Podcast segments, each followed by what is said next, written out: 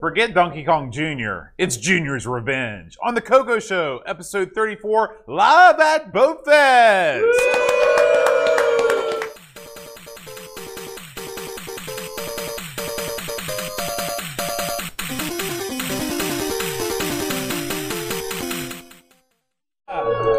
Hi, everybody. Welcome to the Coco Show. I'm John. Hi, John. And I'm Aaron. And now, And I'm Curtis. Hey! And today, we are going to discuss Junior's Revenge. Oh man, Now, Aaron, you have a son, that's true. okay? Has he ever plotted revenge on you? Oh yes, he gets. He's very vengeful, actually. I hope he's not hearing this right now. I can't see him in no, here. he's out playing on his phone. Oh man, yeah, he'll get you. And the thing is, for the slightest little thing, he, he'll get brutal revenge. Mm. Like for example, he's in the other room and I go, "Hey, look, uh, uh, bedtime in like five minutes," and then I say, "Okay, right, bedtime right now," just as a joke. He'll I'll hear these footsteps. He'll run through the house and just Jimmy Snuka uh, jump on me, smash, smash right in the Oh. bed, smack me with stuff. Yes, very vengeful boy. Has he ever use the glove on you? No. Yeah, he has used the bat. That's true. I'm just going to ask, did, did your brother Brent teach him all these tricks? Or? Well, Brent was vengeful too. I know it's a stunning. He he was quite a vengeful boy. His favorite gimmick was I'd be sitting there and he'd be like, "Mom, Aaron hit me." I'd be like, "What?" And then I'd get in trouble and get and get pulled out of there. That was his move. So yeah, there you go. Now, uh, we're you know we have a very special guest with us, L. Curtis Boyle, and Curtis. Have you ever taken sweet revenge on any of your enemies? I'm talking about Coco Crew, of course. Uh, I have. I don't know if I should talk about some of this stuff. 'cause You some of it's definitely pretty- should. That's the signal that you should. Some of it was pretty illegal at the time, Well- and, and probably still would be illegal. Um, Can't believe that. Thank you. I, I guess the one thing I will mention, uh, there were some people that really ticked me off when I was a teenager, and I got a hold of their parents' credit card scans from like going to Radio Shack and stuff like that. And I would just spend a lot of money on CompuServe, which about twenty bucks an hour over a weekend with five of us on the account. Racked up their bills pretty high. oh my Whoa. goodness. Of course, that's back in the day when they used to just put credit card numbers on everything, all the Oh receipts. yeah, no, they just and did the everything. carbon thing. Yeah. They threw them on the garbage. You could p- take your pick, you know, type thing. It's nothing So- more hilarious than grand larceny. That doesn't apply when I'm here in the states, right? Like, it doesn't Oh bother me no, all? of course okay, not. good. There'll be some men here to escort you to your car. statute of limitations on the yeah. Now, Aaron, before we get into and Curtis, before we get into the uh, the Coco Show proper, we need to give a shout out to, to the Coco Game Selection Committee. Uh, these guys choose all the games we play and are pillars of the Coco community. Big Tandy, thank you to Robert, Alan Murphy, and Steve Rasmussen.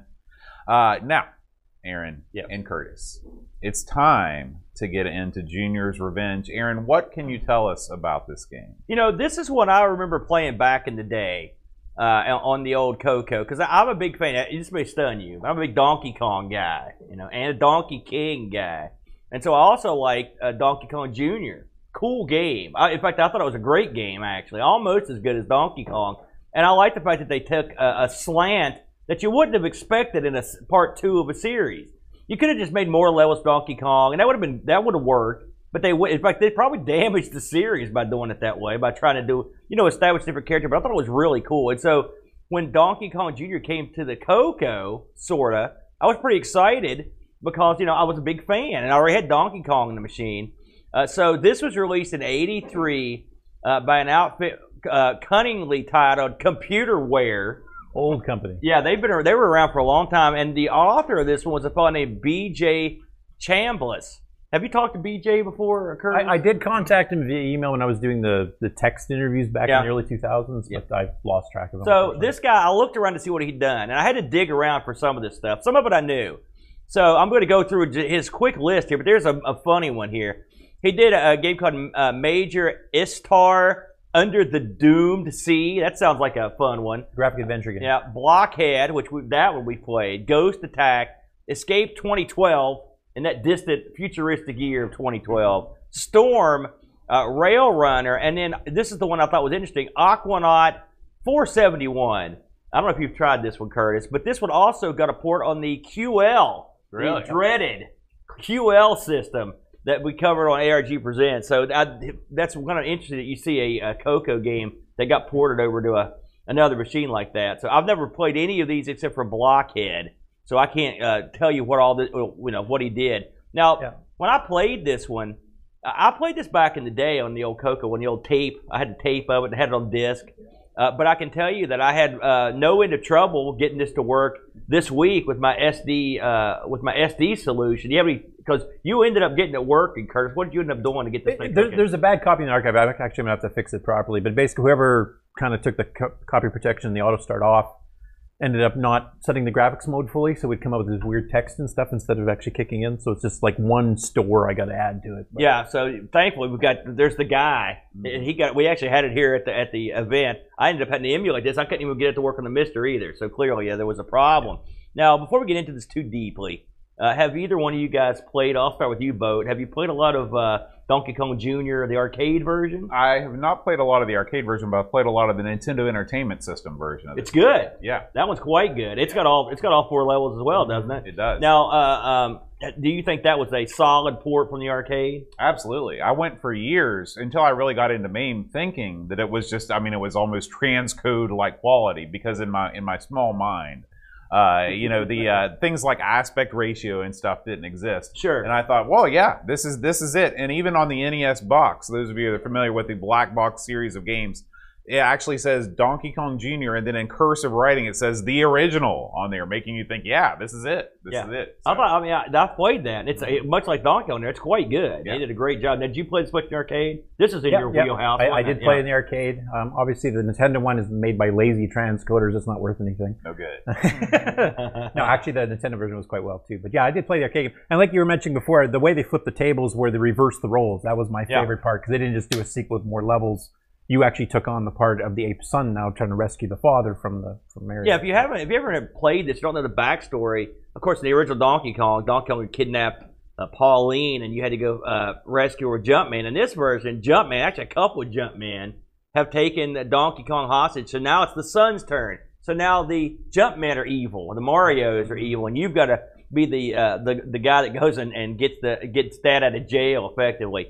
Uh, the game has four very distinct levels in it, and they, they actually managed to pull these off. I was kind of surprised that they could that they got them in here.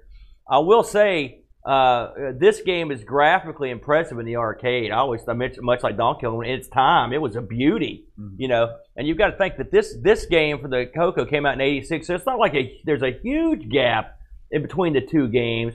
Uh, I thought they did a pretty decent job graphically with this. I mean, it's best that you can do. What do you what do you fellas think about the way it looks? The way it looks, I'd say it's probably about as good as you could make it look on the Coco One and Two. Yeah, yeah. I should mention this. I mean, in a, in a, I- in a perfect world, this runs on all the Cocos. Right, right. Now, if we're talking about the Coco Three version, the Coco Three version does look better Yeah. than the Coco One and still saw Two, but it they could have made the Coco Three version look a lot more Oh, yeah. close. Yeah, there's. We should mention that there's uh, there are really two versions, of sort of. Junior's Revenge was the uh, was the original game that was released, and then uh, there was Return of Junior's Revenge, which is sort of an updated, like recolored version for the Coco Three. That one I have to- I haven't tried. Uh, I've seen footage of it. but I didn't try it, uh, but it looks good. But from a lot of what I read, it doesn't play well. Uh, so you guys, Yeah. you guys, what do you guys think of in terms of its play? Uh, you- I'm assuming you think the second one's better. The, the first one's better. Well, to me, the games It's play the identically. Oh, really? Yeah, they're just a graphic update. Okay, well, there you go. Then there you go. So To give a bit of a history on that, the, Yeah. the Junior's Revenge, the Coco 1 2 version came out in 83, so pretty close after the original arcade version. Um, and it also came out after Donkey King, which is its one big fault there, because if it came out before that, it would have been an okay game, and it has all four levels, which is good. The graphics, shapes, and stuff look pretty good, as you can see on the screen here, but it's kind of choppy. It's almost like tile-based. It's not smooth Yeah. like Donkey King tried to do. And Return of Junior's Revenge was the very first third-party Coco 3 game released, literally a month after the Coco 3 got out. So people were learning how does this new graphics chip work, how does the MMU work, and all this other kind of stuff. It was a rush. It was a direct port of the Coco 1 and 2 one. They just expanded the graphics 16 color and left the sound routines identical in the whole bit. So it was, it was a bit of a rush job to get to the market. I will say that it is very unique for a Coco 1 and 2 game to have the cinematic intro sequence that this game has, where you actually see Junior sort of. It's different than the arcade version. It's like, it's completely different, which is cool. You know, we talk about ports that kind of have to go a different way, uh, but there is an opening cinematic. Now, here's the downside you better hope that you like watching that cinematic because after every game over screen, you're watching literally a 30 second intro of Donkey Kong Jr. lumbering across and watching the thing go up to the top. And Yeah. yeah, Pushing it yeah, up. You yeah. also get to choose uh, if you want to play a real game or not, which is interesting at the beginning. You can go, you can your junior appears, and you can pick which way you want to go to, like a proper game or a practice game.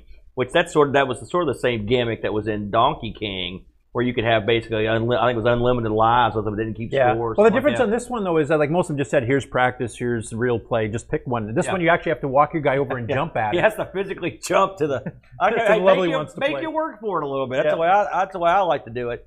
Um, the of course you've got the original boards from the arcade. Some of these boards aren't; these are complicated levels. I mean, this isn't easy uh, to do.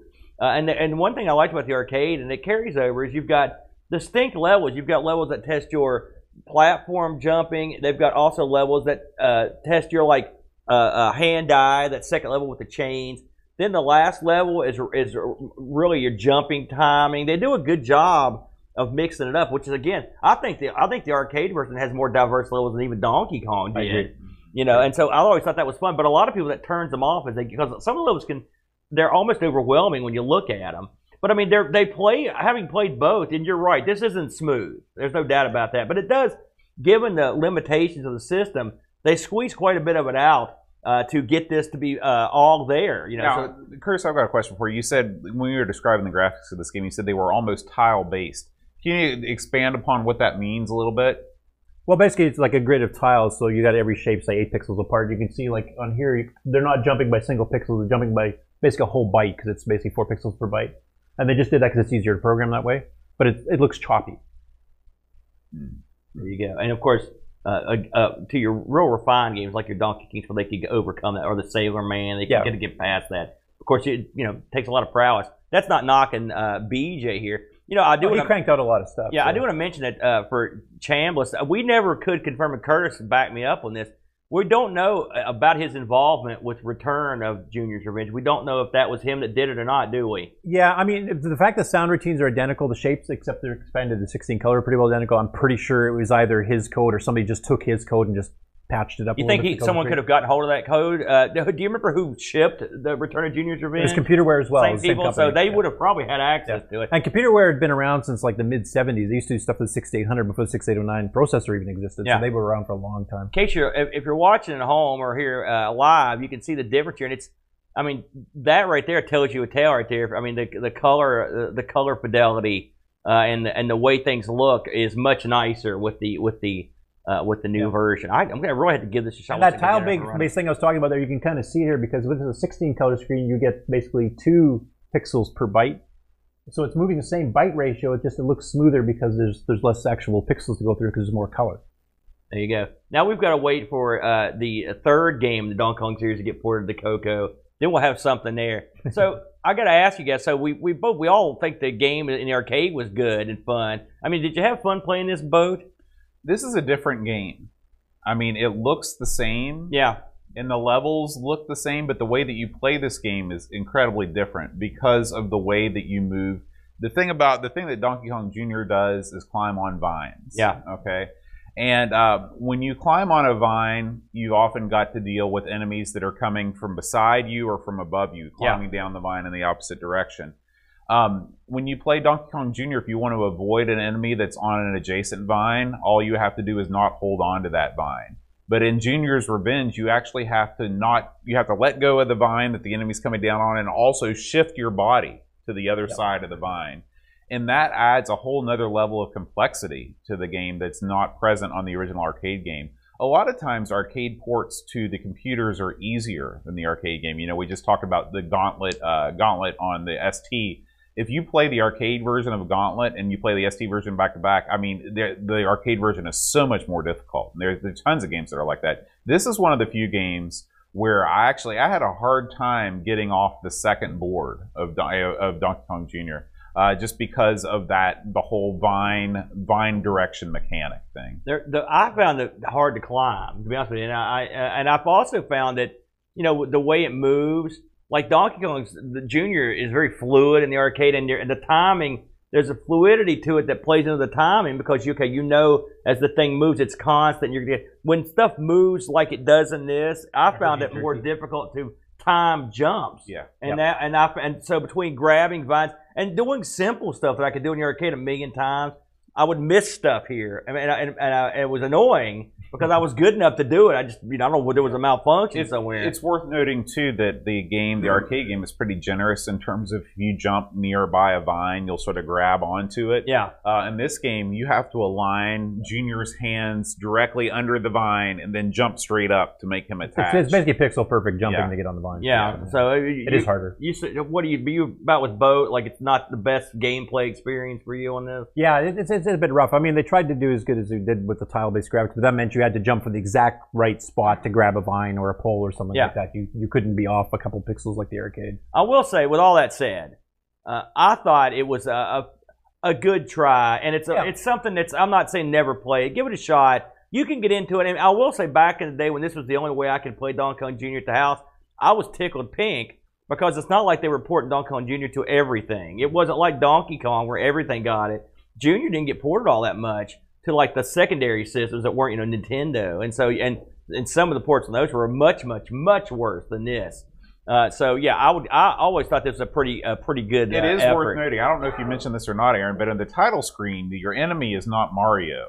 The enemy is Luigi. Luigi Yeah, is yeah, yeah. kidnapped, It's funny. Well, it's not Mario in, in Junior. Technically, it's Jumpman. They never really name him. So yeah, it is. They do mention that. It's, it's poor Luigi gets thrown under the bus here. and, and I will say that I can't remember. I read this somewhere online. Some review said that they actually thought that, that that's where Mario Brothers came from. Is that Mario? You were Mario in the first game. In the second game, you were fighting against Luigi, and then in Mario Brothers, the two brothers came together Yeah. to join forces. So. there you go. You know, I like to look up when I look up for reviews for uh, Coco games. I often go to icepeople.net. I like I like that guy. There are ice people over there. well, hey, be Ice Canada, People. right? yeah, yeah. It must be. Anyway, he, he doesn't review every cocaine, but it's funny. He reviewed Junior's Revenge and Return of Junior's Revenge. And I thought I'd flipped over real quick. So, uh, Ice People gives Junior's Revenge a B plus.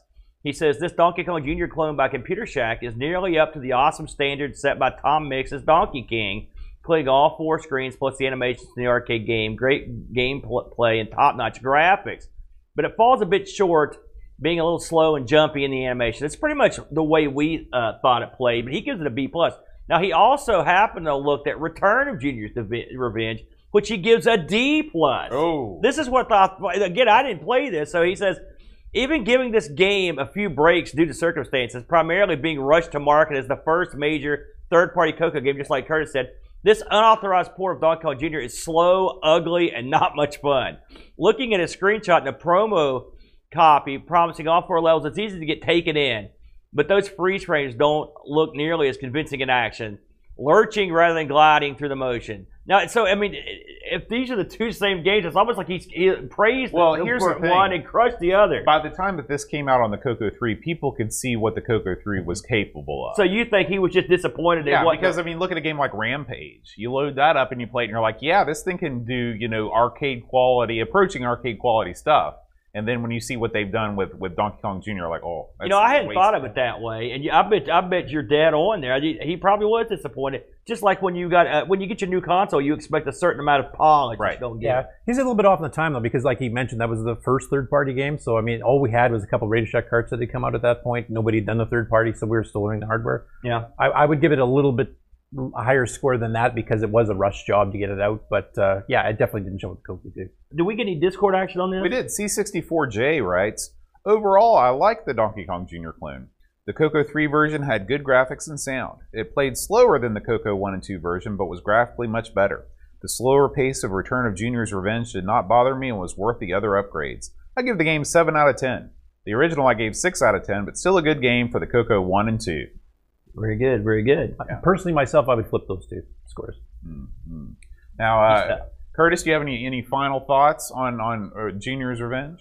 Um, like I said, it was rushed to market. The fact they actually got like all four screens and stuff was nice. Um, the Coco 3 version in particular was rushed to market. The other one actually came out pretty soon.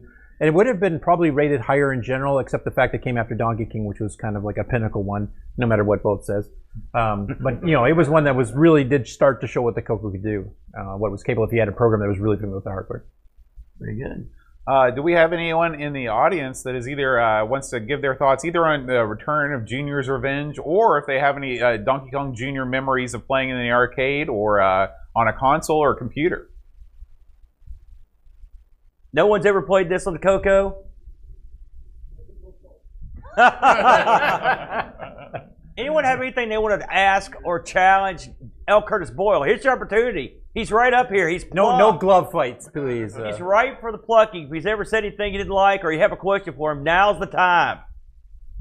You- Looks like you're off the hook, Curtis. All right, well, Aaron and Curtis, it's time to bid a fond farewell to Junior's Revenge. Listeners, we want to hear your feedback. Please feel free to leave us a comment on YouTube, and if you could leave us a review on your podcast service of choice, we'd really appreciate it. We release this show in both audio podcast and video format on YouTube at bit.ly slash The Coco Show, and we record live on Twitch at twitch.tv slash Amigos Retro Gaming. If you want to support our show, just visit patreon.com slash The Coco Show. We do have a goal up there. If we can get to $200 a month in Patreon support, the Coco Show will go from a monthly show to a weekly one, which would be super Coco awesome. And that leads us to our Coco Show supporter roll call. Thanks to the man on my left, L. Curtis Boyle, Graham W. Vebke, Buttons, and William Becker.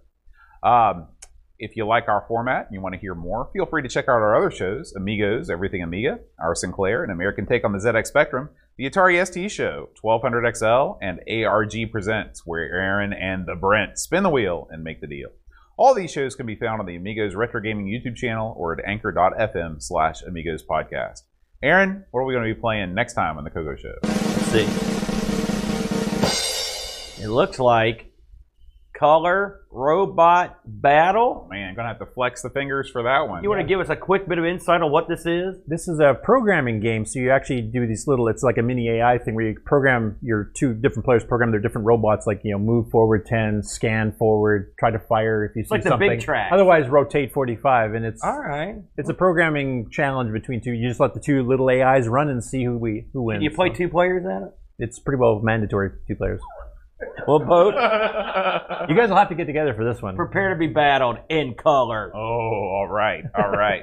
so, and if you're a member of our Discord community, please make sure and l- play it and leave us a review. Thank you all so much for listening, and let's all do this together, everybody. All hail L. Curtis, Boyle. Adios, that was all everybody. hell, L. Curtis Boyle. Bye, everybody.